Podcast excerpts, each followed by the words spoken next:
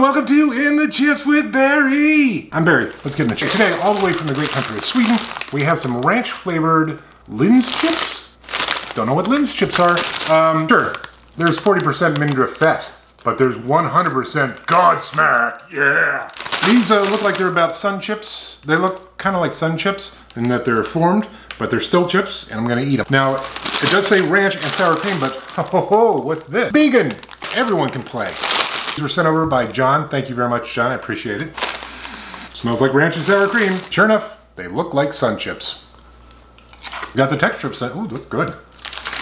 I can really taste the godsmak. This is really quite good. The flavor is very much ranch and sour cream. You get the tang of the sour cream, and you get all the herby deliciousness of ranch dressing.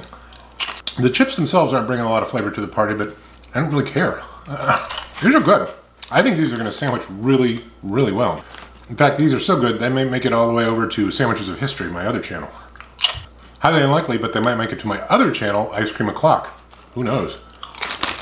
Estrella, Lin's chips, ranch and sour cream flavored sun chips. Um, formed things, but they taste really good. I don't mind that they're not potato chips because the flavor is so well done. You taste the ranch, you taste the herbs, and you taste the sour cream. You get a tang out of it. But who doesn't like a tang?